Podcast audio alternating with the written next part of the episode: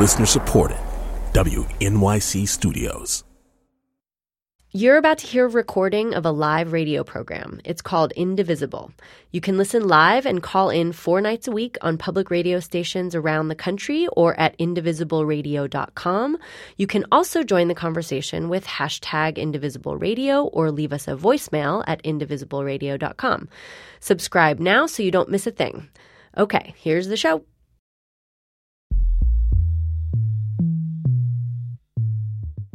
This is Indivisible, public radio's national conversation about America in a time of change. From WNYC in New York, I'm Charlie Sykes, and this is Indivisible, Public Radio's live national call in show for the first 100 days of the Trump administration. And this Saturday marks the 100th day of that presidency, a presidency that has been a dazzling whirl of news, controversy, theater, and political division. But really, that hardly captures the upheaval we've been living through, which we've been trying to talk about here on Indivisible for the past 14 weeks. Now, the 100 day mark is, of course, completely artificial and symbolic, but that doesn't mean it doesn't matter because it does a lot, according to Donald Trump. I am asking the American people to dream big once again.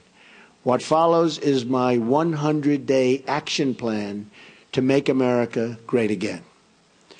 It's a contract between Donald J. Trump and the American voter, and it begins with bringing honesty, accountability, and change to Washington, D.C.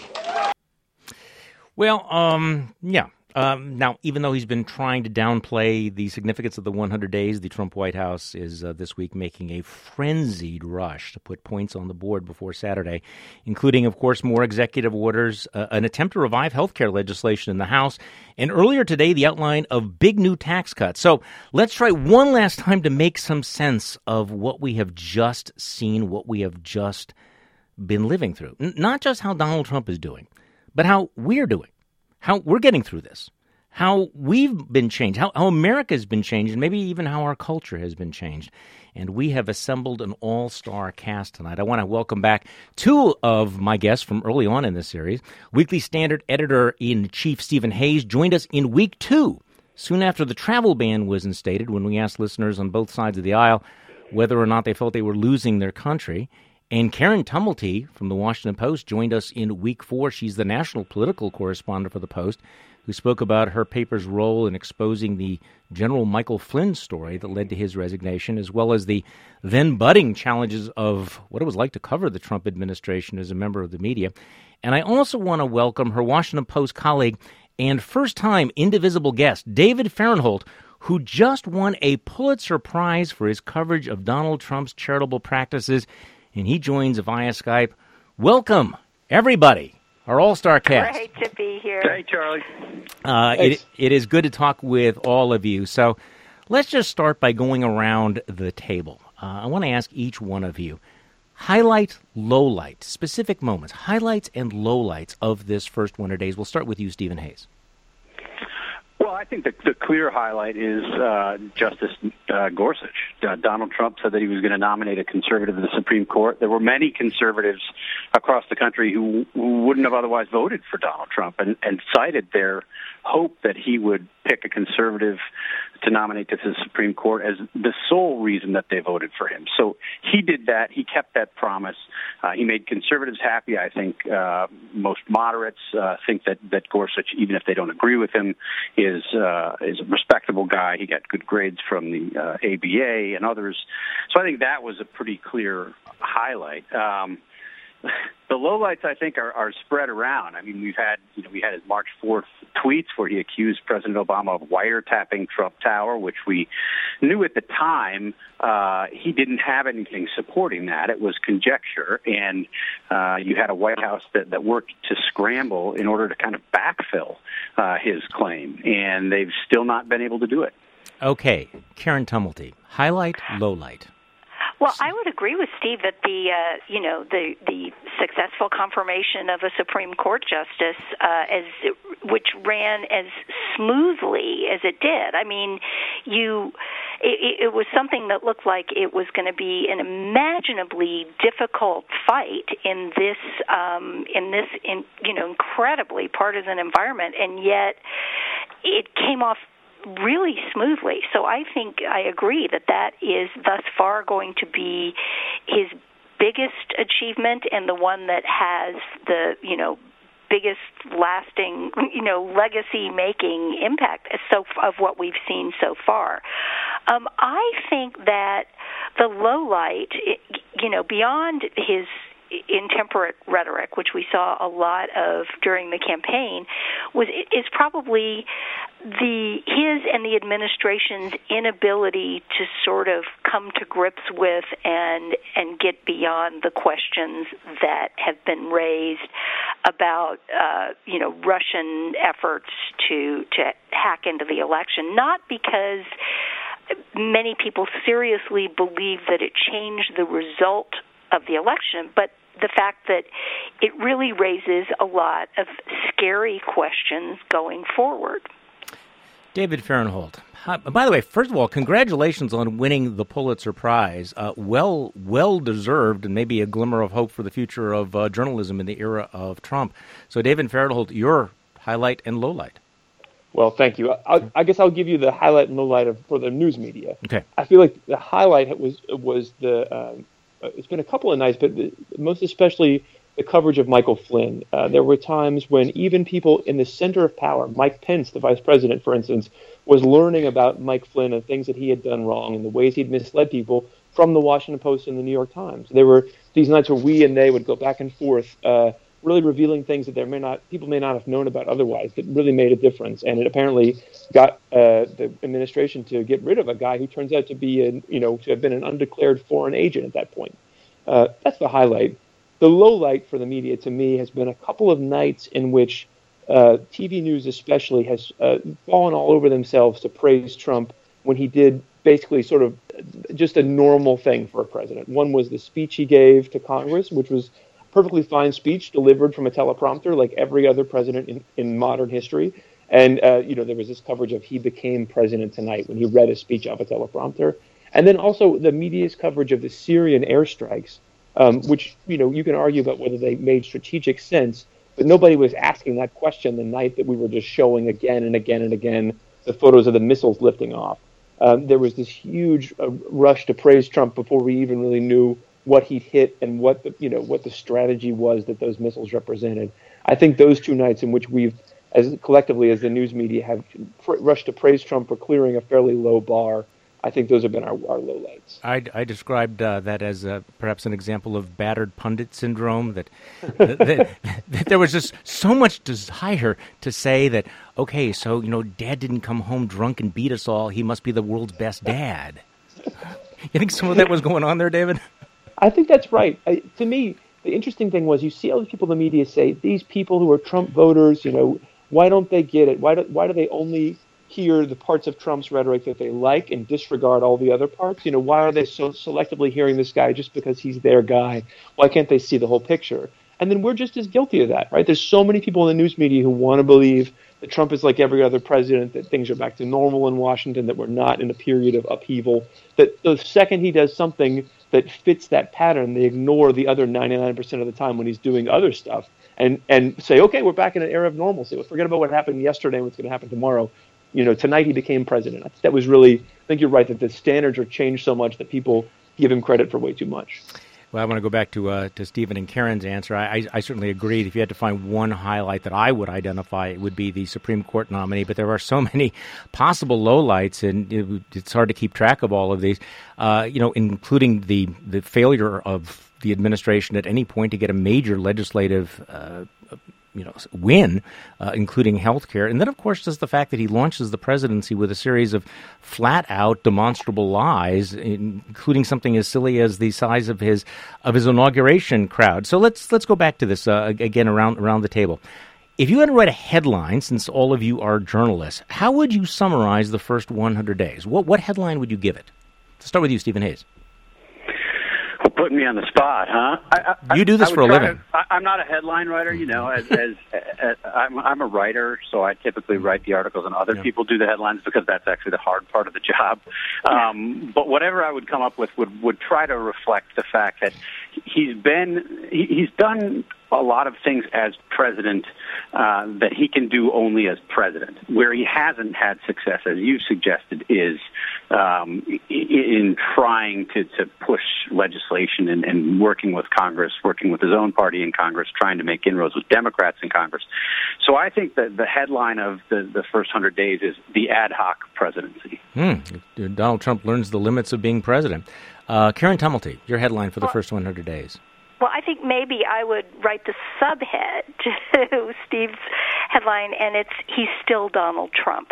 it is striking the degree to which everyone, including himself, even including Donald Trump himself, would say, oh, once he gets elected, he's going to become a different person. As uh, Trump said during the campaign, you know, I'm going to be so presidential, you're going to get bored with it. Uh, is still exactly the the candidate we saw on the campaign trail. Uh, he has not tempered his rhetoric. He still has faith for, first and foremost in his own instincts, and he pursues those instincts. Okay, David Fahrenthold. I think it would be a quote. Uh, Nobody knew it could be so complicated. Uh, That's my favorite quote of the first hundred days, by the way. Uh, just think of so. There's been so many instances when this is applied: uh, North Korea, healthcare, uh, the Iran deal, all these cases where Trump basically ran on the idea that everyone before him was stupid, and these problems that had not been solved were only unsolvable, only seemed unsolvable because everyone else was dumb, and the answer was simple. And we've seen so many times in which he said, you know, nobody knew, which is his code for I did not know that these things were so complicated. And it's led him, in some cases, to sort of less disruptive positions to positions that are more in line with past presidencies, presidencies especially on foreign policy. Uh, I think it's made the, the overall impact much less, uh, you know, the overall disruption much less, which is not necessarily a bad thing. Uh, but that's been the thing that's stuck with me so much is him saying, you know, I know I ran on the idea that this was simple. Nobody knew it was so complicated. Yeah, and then Frederick Douglass is really picking up a lot of, getting a lot more credit than he used to. Uh, okay, now this is actually, I, I think, a deceptively uh, difficult question. We're going to start with you, um, Stephen. What surprised you the most? And the reason I say it's deceptively simple because some of the most surprising things are, as Karen Tumulty pointed out, the least surprising things that he's Donald Trump and he stayed Donald Trump. But w- what in the first hundred days surprised you the most?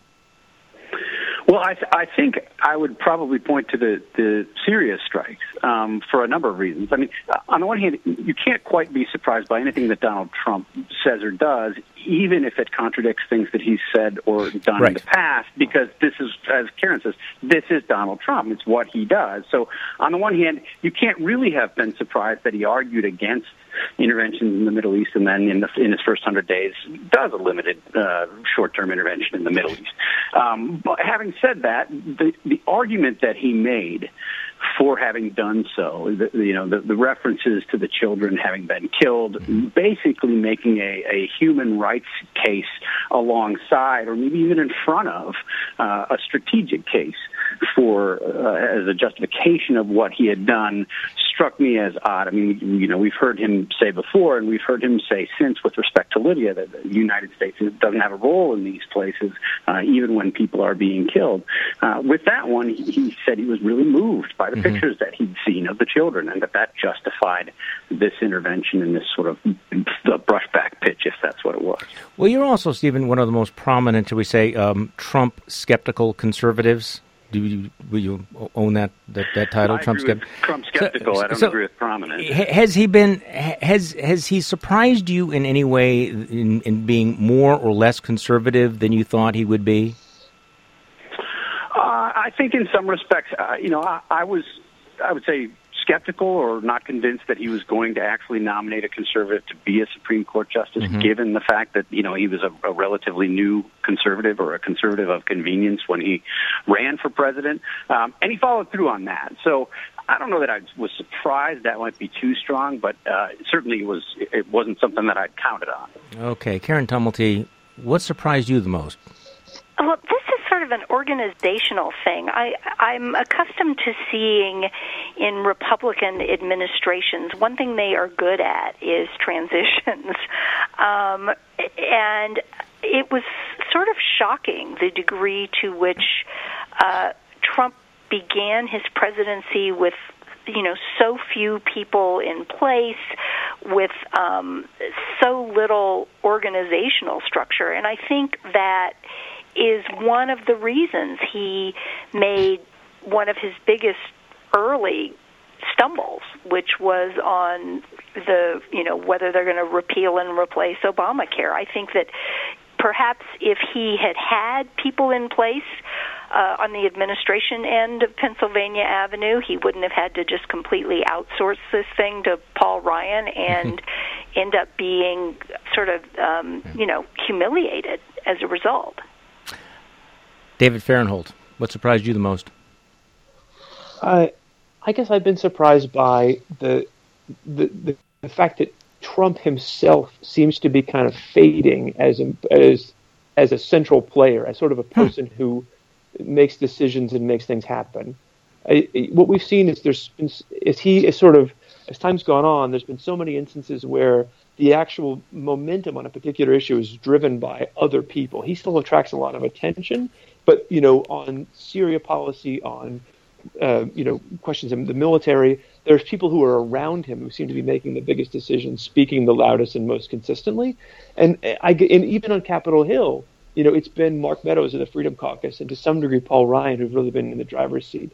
I, have been surprised at sort of the ability, the way he's kind of Trump has lost his ability to control the events around him even as he sort of keeps an ability to control what the you know what the media is talking about. You know, that, that's what dovetailed what I had written down here uh, between you and, uh, and, and and Karen's uh, point.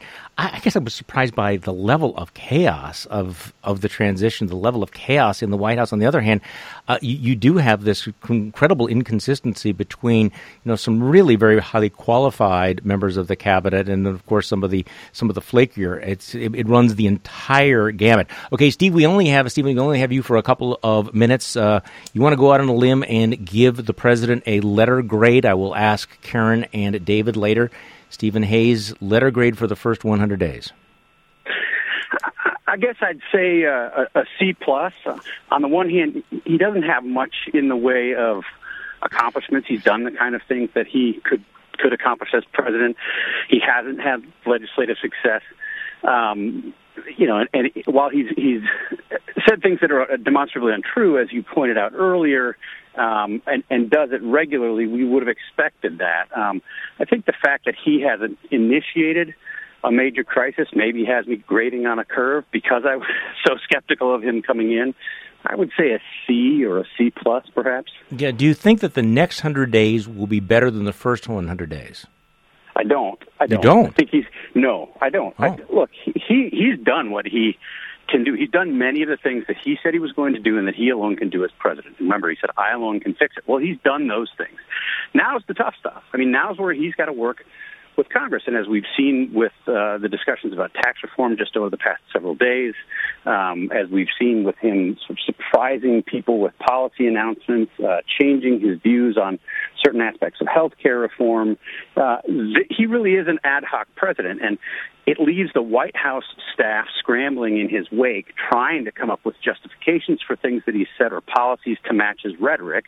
And it leaves Capitol Hill in utter chaos as they try to craft some legislative agenda out of Donald Trump's tweets and, and latest conversations. I think that's like what we're likely to see now well, for the next hundred days. Thank you. We have to take a quick break and say goodbye to Stephen Hayes. Thanks so much for joining me again, Stephen. He's the editor in chief of the Weekly Standard. And he'll be at the Weekly Standard Summit 2017 in Colorado Springs in June. You can find out more information about that at indivisibleradio.com. Again, thanks so much for joining us. This is Charlie Sykes and Indivisible. More with Karen Tumulty and David Fahrenthold from the Washington Post after the break. Indivisible is supported by Blue Apron, delivering gourmet recipes, pre-selected portions, and fresh ingredients to customers' doors. More at blueapron.com slash indivisible.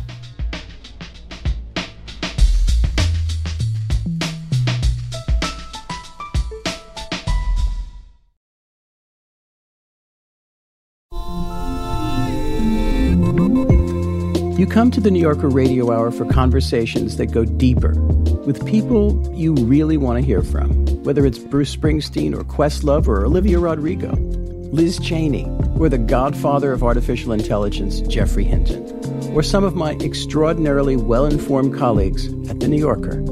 So join us every week on the New Yorker Radio Hour, wherever you listen to podcasts.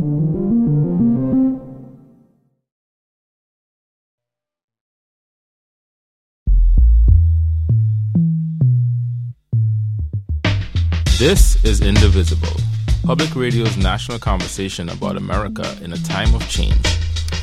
This is Charlie Sykes at WNYC in New York. I'm talking with David Fahrenthold and Karen Tumulty from the Washington Post. We also want to hear your reflections on Donald Trump's first 100 days in office. We want you to give Donald Trump a letter grade. Assign him a grade. Tell us why.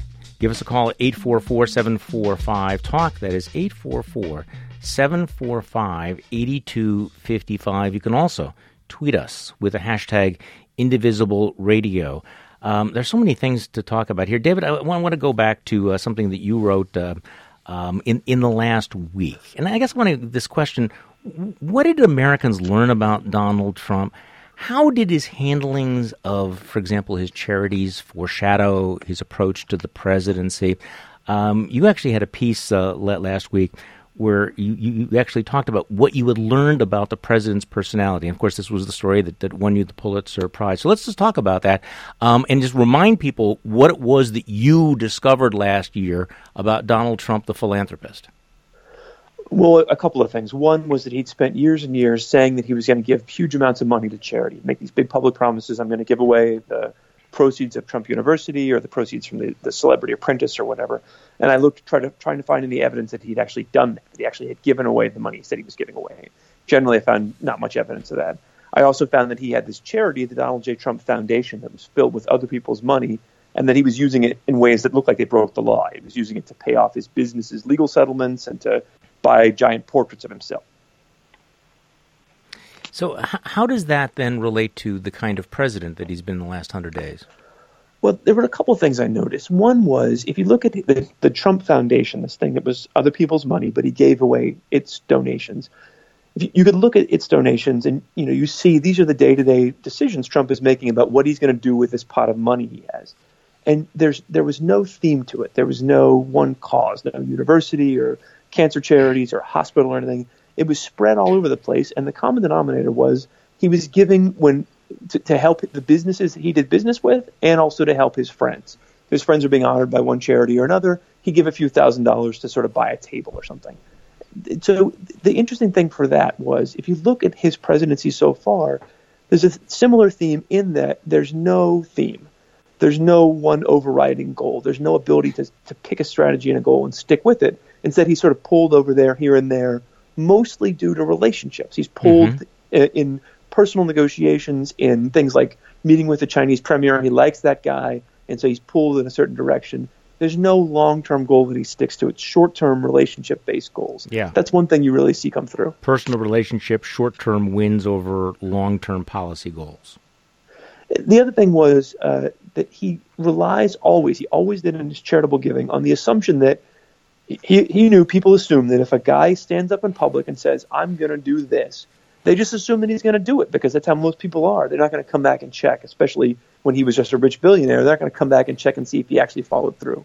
So, how many times have we seen him as president say, next week I'm going to produce a lot of evidence about Russian hacking, or next week I'm going to produce, you know, something that will show all these people voted illegally, or in 90 days I'll have a cyber plan.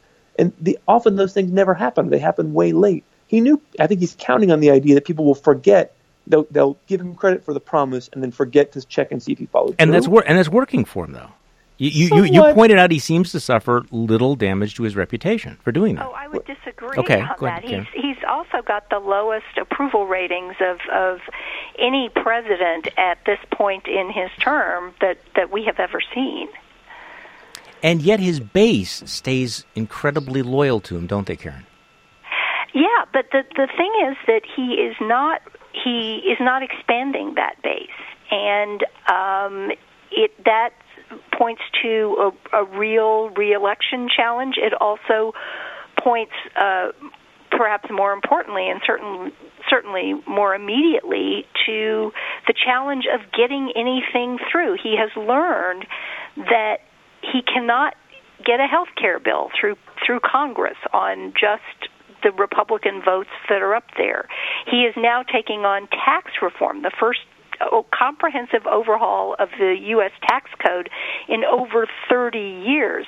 That is requires an extraordinary amount of of trust building and confidence and uh, you know the, sort of it cannot be done as a partisan exercise, and it especially cannot be done as uh, by you know one segment of a party. I actually think this is the most fascinating story because, of course, it goes to the question of what can Donald Trump get away with? What is his base willing to live with? Okay, so David, your point is that he, you know he basically got elected president, and so far he just promises major actions. He prom- makes these elaborate promises, and people believe that he's going to follow through because they expect he's going to follow, and then he doesn't, and it so far hasn't caught up with him. Well, you, you, don't think it's caught up with him, but I mean, is is the environment changing? Is is this in fact now going to be a reality check on him that he has not experienced so far?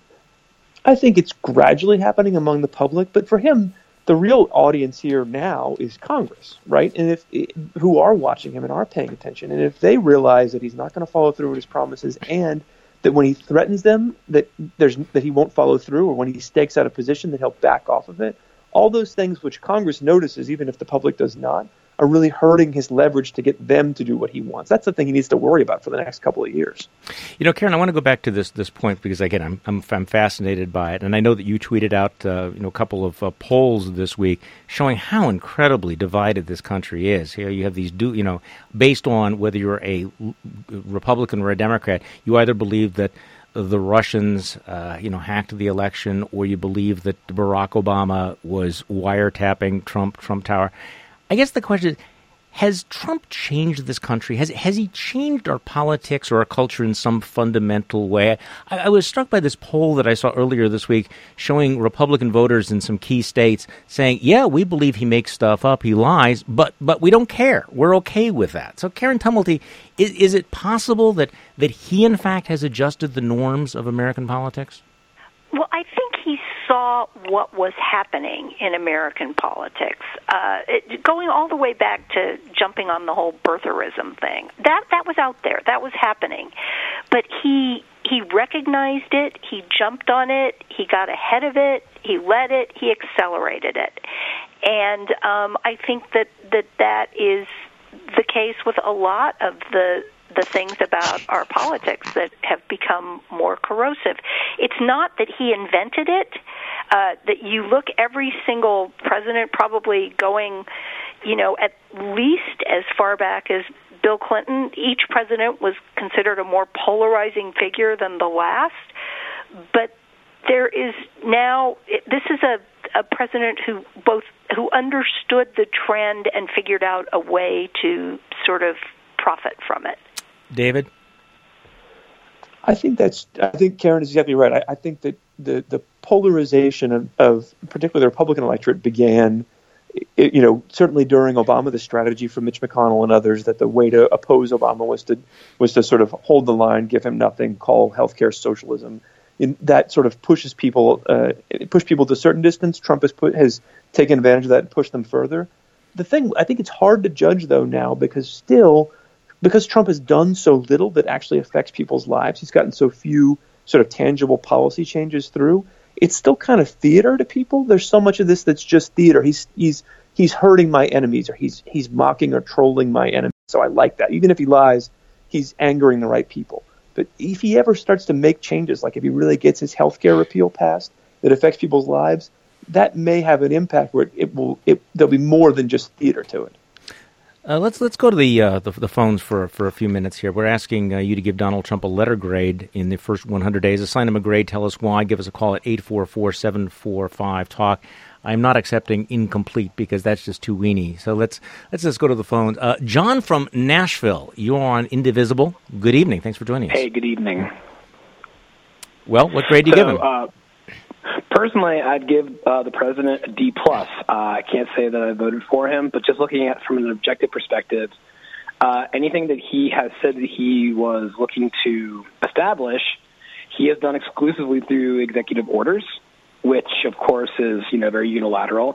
Anything that's required other branches of government, whether it's the legislative or anything with judicial oversight, has been an abject uh, failure. And for someone that has marketed themselves as a deal maker, he's made no deal. So I can't really see anything you can hang your hat on. And I mean, they had to change the rules to uh, appoint his Supreme Court nominee. So I can't really give the man anything better than a passing grade, and I'm a middle school teacher. Okay, so so so D plus. I want to go to that that point, really fascinating point about Donald Trump as a deal maker. He, you know, he's the author of the Art of the Deal. He always talks about that. Karen, what have we actually found out about Donald Trump as the master deal maker? Uh, well, he hasn't made any big deals yet, and and there, it's also interesting to see him try to, you know, put these skills at work in in the foreign policy context. Uh, for instance, threatening China that unless they help out on North Korea, they, you know, he's he's going to they won't get a good trade deal out of him. Uh, that most people who know these things far better than I will tell you that that um, you know Chinese policy towards North Korea is is driven by an entirely separate set of concerns than their policies on trade. Mm-hmm. You know, one is national security, the other is is economic. And that this is these you can't sort of bargain one thing away in one realm for the other. That just isn't the way these these things work. And yet, Donald Trump approaches everything as though there's there's just you know one thing that you can give and, and get another. David, you've obviously you know studied how he does his business practices. What what, what is your take on Donald Trump as the great negotiator? Because I mean, my, my take was watching him navigate Congress. I was thinking, okay, when when are we actually going to see the the real deal cutter? I mean, he's no Lyndon Johnson. Well, yeah, I think there's two problems here. One is that when he was in the in the realm of business or real estate, he understood the terms of his deals. He understood the details. I mean, if you want to talk about price per square foot or you know all these other terms, he knew what the levers were. So it was easy for or easier for him to cut a deal in, on healthcare, for instance, one of our colleagues, Bob Costa, Trump invited him in mm-hmm. uh, to the Oval Office to hear him arm twisting Representative Joe Barton from Texas during the run up to the, the time they almost got to a vote and then pulled it back. So here was Trump, the deal maker, leaning on this this wavering member of Congress from Texas. And what Costa found was that Trump didn't actually know anything about the bill. So it wasn't like, okay, you give me this on essential health benefits and I'll give you that on Medicaid. He was just saying, this is going to be great. You're going to love it. Like it was all generalities. And hmm. it's really hard to make a deal when you don't know anything about this, you know, the, the terms of the deal you're offering. Uh, the other thing is that Trump wrote in the Art of the Deal that you can't show people you're desperate to make a deal. That's a point of that's a position of weakness. And yet he's approached healthcare uniformly from the position of I need a deal to make myself look good. And it's handed all the power in these negotiations to the people who say no, which has been the Freedom Caucus. The Freedom Caucus has mm-hmm. moved the terms of this way away from what Trump said he wanted in the campaign, all the way to their terms, because Trump's desperate for a deal and broadcasting that, and they're taking advantage of so, it. So, Karen Tumulty, were you surprised that he caved on the wall in the continuing resolution? Um, I think that uh, as it happens, I spent last week uh, in Texas working on a story on Congressman Will Hurd, mm-hmm. who is a Republican, has this absolutely vast district in Texas. It's bigger than 29 states.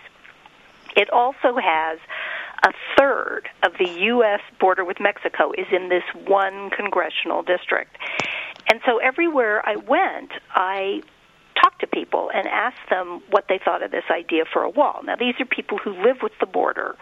Uh, some of whom, most of the people I talked to, Trump supporters, some of whom would go so far as to say all 11 million undocumented immigrants should be deported. Not a single person I talked to thought that a wall would be a good or an effective way of solving or even ameliorating the problems on the border. So I think that um, you know it's it's reality coming around, and especially for people who live there and know what you know the, what kinds of means might actually help. A wall is not one of them. I was really struck by how hard, you know, I was trying very hard Yeah. to find anybody who thought this would help. Let's go back to uh, the report card. Let's go to uh, Cincinnati, Ohio. Carl, you are an indivisible. What grade would you give Donald Trump in his first 100 days? Well, as a capitalist, I'd give him an A because he's profited from both his domestic and foreign policy. But as behavior, I'd give him a D minus.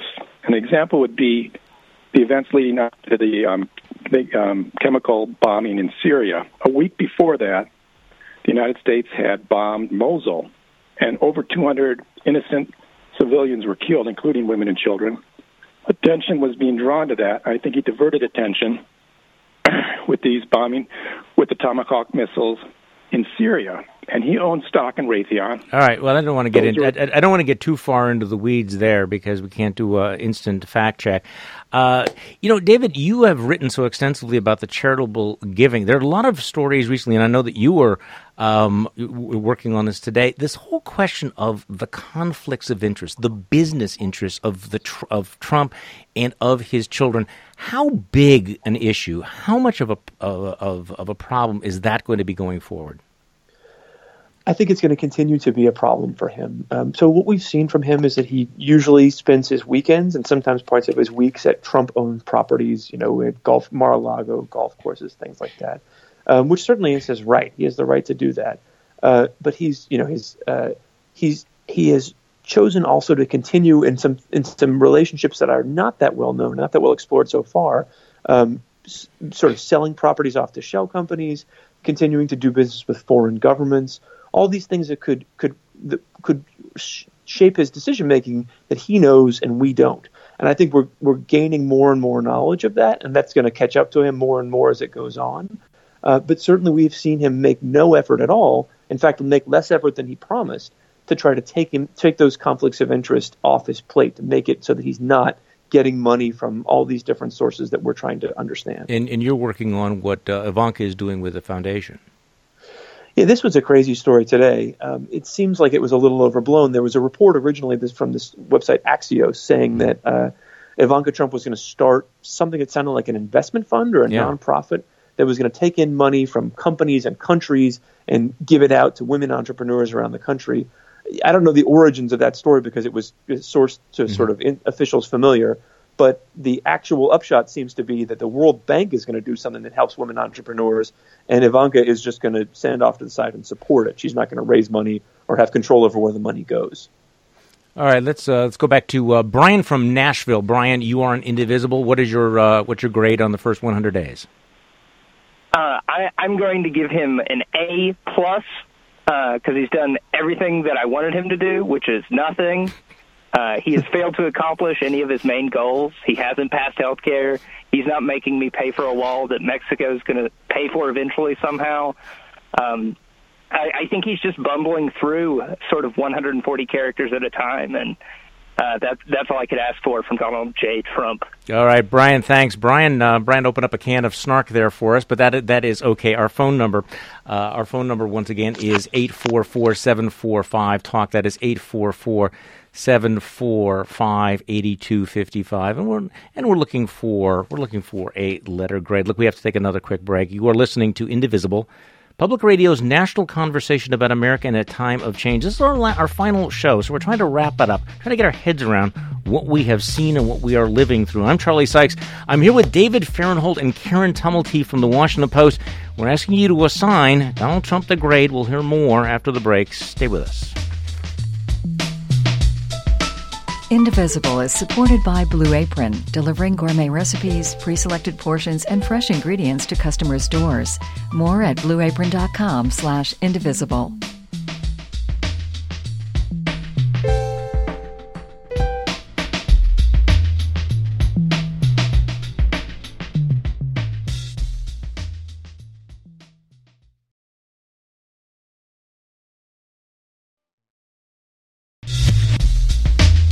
Is Indivisible, public radio's national conversation about America in a time of change.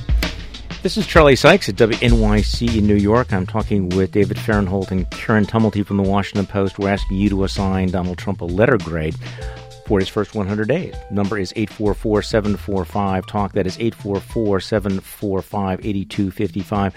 Um, Karen Tumulty, um, in the first segment, I asked uh, everybody what were the highlights and the lowlights of the Trump presidency, and uh, you and Stephen, and by the way, I agreed with this. The, the, the highlight would have been getting a Supreme Court nominee appointed and and approved. But we're getting some pushback. We're getting people on, on Twitter saying, "Look, this was only a win because the filibuster uh, was changed." Will that always scar his appointment? I know a lot of Democrats think there's always going to be an asterisk behind Justice Gorsuch's name. Do you think there will be? Um, no, I don't. And um, I also, as we'll point out, as as has often been pointed out, this is the you know a road that that Harry Reid started them down uh, when when he pulled the nuclear option for other appointments. So, um, and I think, quite frankly, that it's only a matter of time before the filibuster gets taken off, you know, as a, a weapon against legislation. It's it is something that I think has has in many ways outlived it, whatever usefulness it had. David, my, my sense is that, that we were bitterly divided in 2016, and even though the name of the show is Indivisible, I, I just have the gut sense that we are more bitterly divided in our politics today than we were 100 days ago. What is your take? I think that's. I think we are equally divided. I, I think one thing that I have trouble um, sort of parsing the effect of was that, you know, the Dem- is the Democratic Party. You know, a they were represented by Hillary Clinton, sort of a historically unpopular uh, presidential nominee, and then since then there's been kind of a vacuum. Uh, you know, there there's a lot of people who hate Donald Trump, but there's not a lot of people who are sort of putting together an agenda for the Democratic Party that they can all be for, and so it, it does seem very partisan and very divided, in part because one side really isn't playing for the middle ground. The Democrats really seem to be kind of lost right now. Um, so I'm going to be interested to see what they come up with as an agenda to go forward, and whether they can get anybody, they can get back toward the center, and they can get people who now are against them or were against Clinton to come on their side. Who, who is right now the leader of the Democratic Party, Karen Tumulty? Uh, I do not know of any Democrat who, a Democratic official who can who can answer that question. Um, th- this is the kind of thing, though, that that a party spends its wilderness years sorting out. Certainly, anybody who was around in the 1980s, uh, you know, when they had back-to-back landslide mm-hmm. losses, uh, there's there's a way out of the wilderness, and somebody's going to find it and or the yeah. party will cease to exist. They they have been absolutely devastated on on the state level and that means that they have a very, very limited bench. Let's go back to the phones for the report card. Let's go to uh, Chicago, Illinois. Frank, you are an indivisible. Good evening. Thanks for calling in. What grade would you give Donald sure. Trump? Well, I would give him an A plus for being Trump. uh, he's Trump all the way. He he he starts out as a uh, just an average citizen, you know, a relatively successful businessman, and he comes into office. Uh, and he's learning on the job. He's doing what he said he would do. Average citizen. I, I think. I mean, no more well informed than the rest of us, certainly. But, but so, what do you give him the A plus for? Just asking. For just for being himself, because he goes to Washington, and and it's a refreshing uh, a moment for us. It might not last, but you know that's what it is. All right, thanks. I mean, yep. I, I no, think you could do as good a job as he's doing. Thanks for the call, Frank. Um, David Fahrenthold, I hear that word refreshing, or that Donald Trump, you know, is you know kicking the establishment in the private parts, or that that a lot of that support is is just that he's new, he's fresh. I'm not going to hold him accountable for any specific policy. I just kind of like I like the cut of his jib. well, I certainly can see that, and and he did identify a number of, of, things that were a big deal in this country that the political elite had not dealt with uh, concerns about trade, concerns about the opi- opioid epidemic. And the question for me is whether he can take those things that were sort of outside both parties' mainstream rhetoric, and you know he's brought those issues to the forefront. Now, can he solve them? If he did, he could do a real service to the country. If he can figure out a way to tackle the opioid problem, or to you know rebuild American manufacturing jobs, I think people would really be grateful uh, and he has a chance to do that. I just I don't see him actually putting together a strategy to do more than just talk about those subjects. Yeah, Karen Tumulty, do you think that, that there is a morphing Donald Trump? Have we have we seen in this first 100 days that uh, that you know with some of the I don't know divisions within the White House that he's moving toward a more centrist position that he might actually begin to address those problems in a substantive way? You know, I have now ceased to uh, to even try to divine any pattern in, or direction in Donald Trump's movements because, you know, as, as David had mentioned, uh, you know, the night he gave his speech to Congress, you know, the TV commentators were, this is the night he becomes presidential. And then three days later, he was uh, making outrageous ac- accusations on Twitter that the, you know, that President Obama had wiretapped him. So, um, we had to ban the word know, pivot. I, Right. Yeah, I know. It's it's more like pirouette. exactly. Let's go to uh, New Jersey. Let's go to uh, Mike from Plainfield, New Jersey. Uh, thanks for calling in Indivisible. Your your hey, your report so- your report card. Yeah, thank you so much for taking my call. Uh, I would give uh, Donald Trump an F or an F minus. Uh, you know, they say that uh, I guess one of the, the indicators of a, a real leader is recognizing his or her shortcomings and you know, putting people in place that will fill the gaps. You know, if they they can't do something, well, you put very able-bodied, very able-minded people in, and uh, you know, I've seen nothing but. I mean, let's look at the people that he has around him. You know, Steve Bannon and you know Jeff Sessions and Rex Tillerson. You know, this is just uh, just seems like an orgy of patronage and and and self-interest, and uh, I don't really see any intention of doing anything for the public good. Uh, you know, like George W. Bush, you know, either he or the party recognized uh, his shortcomings. And, you know, however you think of Karl Rove or Dick Cheney, you knew that they were very capable individuals, regardless of their intentions. Let me ask you and, this. let, let me ask you this, Mike. What if, in fact, Donald Trump puts people back to work? What if, in fact, we have 4% economic growth and some of those Rust Belt states begin seeing some kind of, of a renaissance or resurgence, would that change your attitude or your opinion about Trump presidency? Well, I mean, that would be great for people to get jobs. I'll never deny that. But, you know, but at what cost?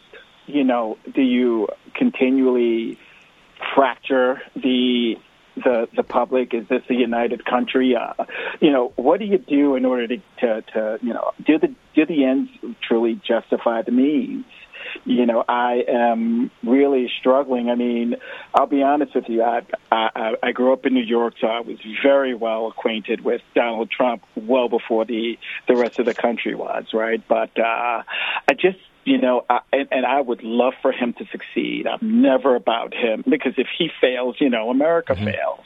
But I don't see. I don't really see too much positivity about. I, I, but I, Mike, I actually think that you asked one of the most interesting questions. So you know, but at, at what cost? You know, Mike uh, used a word that we haven't talked about enough. I, I think, which is you know character. And I want to ask you this, uh, uh, Karen Tumulty you know, we, we, we, sometimes get too focused because we're all political geeks on, on, on the political consequences of, of, of, a president or, or of an election. I wonder what effect Donald Trump is having on the culture, the character of the country. I mean, the president is also the role model in chief. And I'm old enough to remember that when conservatives, and I was one of them back in the 90s, kept talking about how, you know, how important character it was. The character mattered and you really get the, the, the flip that, uh, in fact, a lot of people are saying, no, character doesn't matter anymore. And I kind of wonder what it must be like raising children in an age of Trump. You're looking at him and saying, well, don't behave like him, but, you know, here's the guy. He's, uh, he's a billionaire. He's married to a supermodel, and he's just been elected to the most powerful job in the world. Why wouldn't I lie? Why wouldn't I treat women in this particular way? Why wouldn't I, you know, uh, treat people this way? What do you think, Karen? Um, I, you know, I don't think that anybody is going to hold Donald Trump up as a, a role model in his, you know, personal life. But in the end, people, as Bill Clinton showed, you, you know, people care mostly about how your actions affect their lives. Mm-hmm. And um, again, if if people feel like the country is standing stronger, if people feel like the economy is back on the right track, um, I do think that that character takes a takes a back seat to that. David, do you agree with that? I think that Karen's right in terms of the effect character has on people's political fortunes. I do think there is something, though. One of the ideas that you grew up with in America is the idea that Americans do things right. People aren't looking; we do the right thing morally, but also we, you know, we get the job done. We don't we don't skimp on things. We, you know, you you know that part of being an American is sort of an attention to quality and a pride in doing things the right way. And if you see the the White House, the President of the United States, continually doing things sort of halfway, weaseling out, you know, tr- you know, not really doing what he said he did. And there's something about the American character that we're proud of, and I think that kind of goes against. Uh, let's go back to uh, let's go to the Midwest. Let's go to uh, Calvin from uh, is it uh, Owatonna, Minnesota? Uh, yes, yes, Uh, Owatonna, Minnesota. Oh, Owatonna, Minnesota. So Calvin, what grade would you give him? You know, I would uh, start out by giving him a D minus. You know, that would be my grade for you know, given the reality TV star uh, as, as the commander in chief of the greatest military uh, known to humanity. So I'd say that would be a D minus. You know, it's kind of funny, you know, calling political opposition clowns and and uh, you know, it's saying that you know Cruz, his father, killed JFK. You know, F- you know, Fiorina, look at her face. You know, I, I'd say that's has, it's kind of funny. So D minus, but now it's getting serious. Um, not a joke anymore. Um, put it, for example, the head of Department of Energy, a person like Governor Cruz that says he wants to get rid of the Department of Energy. Governor Perry. Now the Twitter battles are with Mexico and Canada. Um, and now nuclear bombs are in the discussion. So I, I just think the joke is over. I would say now it would be an F. Uh, all right, thanks for the call. Yeah, when, when nuclear bombs get in the equation, it ceases to be funny. Sebastian from Nashville, you're on Indivisible. What grade would you give President Trump? Hi, uh, thank you for taking my call. Sure. I would give to President Trump a plus Okay, why? because uh, he is a human being. Uh, he's not a, a person, a politician, what have empty words. He apply exactly what he said. Uh, he he is strong, and uh, he proved he's a good leader. All right, thanks for the call, uh, Sebastian.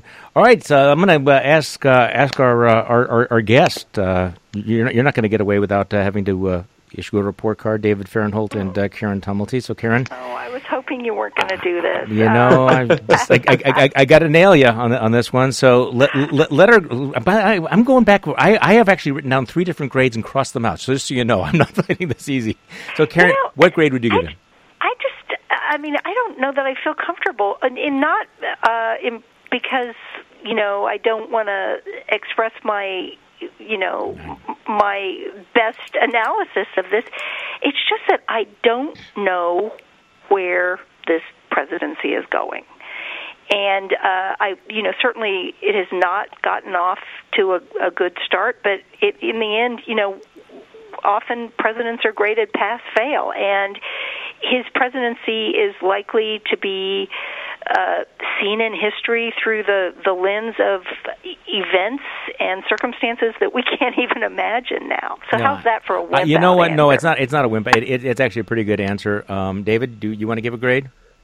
Well, I'll I'll give I'm a grade- grade. grading Trump on his own objectives, right? These are not Right. my opinions of what he should have done. Of the, you know, looking at what he set out to do, I give him a C plus. Uh, there's some places like Scott Pruitt at the EPA where you know you uh, may not agree with Scott Pruitt, and a lot of people don't because he's denying climate change, which is not deniable. Um, but Pruitt has actually done a lot of the things that Trump said he would do. He's rolling back environmental regulations. He's meeting with coal miners. There's pockets of that in this administration where I think of the Congressional Review Act, all the legislation that the Congress has undone. Gorsuch. There's been pieces of the of what Trump said he wanted to do that he's gotten done, but so much of what he said he wanted to do, he has either backed off himself or sort of tripped over himself before he could do it. So on his terms, I'd say a C plus. Yeah, I'm I'm I'm debating between a C minus and a D plus. Uh, I obviously agreed with what he did with the Supreme Court, but uh, the the organization, the care, the, uh, the the character, and the chaos, I think, has been uh, been disturbing. So I'm I'm going back and forth on that. Uh, let's go back to uh, the phones. Uh, Dave from Akron, Ohio. Uh, thanks for calling it Indivisible. Your grade. Yes, um, the grade's an A plus, but the whole premise in itself is accepting what is important. You have to have a president who learns in office. They all grow in office. That's what's supposed to do. We had a President Obama who did not grow in office. He stuck to his same principles from day one and carried them out and never backed off his principles. Now, maybe he said it nicer, but it doesn't change his ideology. He pushed that. You have a man who's learning in office, who's adapting, who's working like a businessman does to solve problems. And yeah, you can mess up, or you can appear to mess up, or you can appear to be not sensitive, or you maybe you're actually doing your job. Dave, thanks for the call. Let's get uh, Katie from Alexandria, Virginia. What grade would you give President Trump? Hi there. Good evening. First, let me thank you um, for taking my call, and also thank David for his excellent reporting um, on the uh, and the Pulitzer Prize. I think that when we're grading a president, we have to not just give one simple grade or single grade because there are so many aspects of the presidency that are assigned to that individual, and so on the subject of unity, unifying the country following a very divisive election, um, I would give Trump an F. He did nothing, has sought not to unify the country in any way, shape, or form. Um, with regard to staffing, obviously that is a critical component of the job, and with the exception perhaps of McMaster and Mattis and maybe a couple of others, and following up on David's point, educating himself enough mm-hmm. to make good choices um, again, I would give him an F, maybe a D minus. All right, Katie, thanks. I appreciate it. Look, we have to leave it there. Uh, we can continue. The, Karen Tumulty and David Fahrenthold are colleagues at the Washington Post. Karen is the national political correspondent, and David just won a Pulitzer Prize for his coverage of the Donald Trump Foundation. Thanks so much uh, to both of you. I appreciate it. My pleasure. Tomorrow night, you'll hear reflections on the past 100 days from Minnesota Public Radio's Kerri Miller, and that's pretty much it for Indivisible. And I want to say thank you to everybody who has made this possible. Look, I'd like to just say a couple of things. You know, 14 weeks ago, I opened the first show by saying that I was a stranger in a strange land. I'm a former conservative host on public radio. And, you know, I now find myself excommunicated from the conservative movement, more or less a man without a country, but I was really intrigued by this idea of a national conversation at a time when we frankly have not been talking with one another very much. We've separated ourselves into alternative reality politics, or retreated into our partisan corners. Uh, so this was a chance to do something that doesn't happen very much, and I, I think we've done this, and I appreciate it. Well, we've disagreed. I think most of that disagreement was civil, which was the point. We did have a conversation that we really needed. Um, and I want to say how grateful I am to all of the folks here at WNYC for, for you know giving me a chance for letting this happen. And I want to thank the people who've been screening your calls for 14 weeks. There's Sam Anderson, Justine Dom, Bijan Roganchi, I got that right, Ursula Summer, and Asher Stockler. Also, sincere thanks to our engineers, Debbie Daughtry and Jason Isaac, our digital and social producer, Bianca Carnero, our producer, Jessica Miller, and executive producer, Megan Ryan. I'm Charlie Sykes, and you can keep up with me on Twitter. My handle is at Sykes Charlie. Good night. It's been a great run.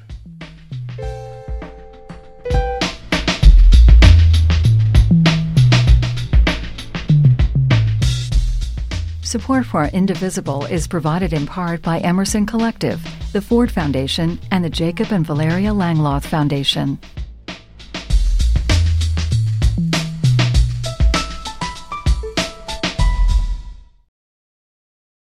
If you like the Indivisible podcast, rate and review it and tell your friends. And thanks for listening.